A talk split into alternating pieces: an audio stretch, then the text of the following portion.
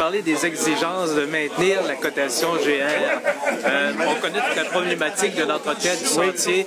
Est-ce qu'il y a eu des développements depuis le printemps pour euh, l'aide financière gouvernementale? Oui, on a réussi euh, à, à, avoir une confirmation financière de la part du gouvernement du Québec, de la part du ministère des Régions et le MAMRO, je m'excuse si je n'ai pas le bon texte, et pour une somme de 90 000 qui n'a pas été annoncée par le gouvernement encore, mais nous, on a reçu le protocole et cet argent-là va être disponible pour jusqu'en septembre 2016. Fait pour nous, c'est une belle nouvelle, même si elle vient tard, parce qu'on aurait souhaité, bien sûr, ces demandes-là ont été faites presque deux ans euh, en réalité. Mais enfin, on pense qu'on va pouvoir reprendre le, retard perdu dans l'entretien et euh, commencer pour une fois l'année, une prochaine saison.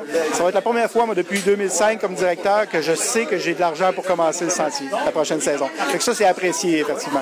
On parle de 90 000 sur l'espace d'un an, mais on n'a toujours pas réussi à obtenir de l'argent à long terme pour pouvoir penser sur 3, 4 ou 5 ans.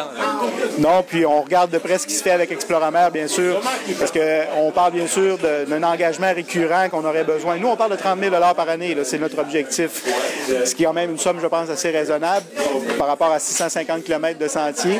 Euh, on souhaite y arriver, mais il n'y a pas de programme actuellement au Québec qui existe pour ce genre de demande-là. Il y a une coalition au Québec qui a été formée au niveau du plein air qui regroupe les fédérations de vélo, vélo qui eux ont la route verte, entre autres, qui ont été eux ont eu des difficultés cette année avec des, des coupures.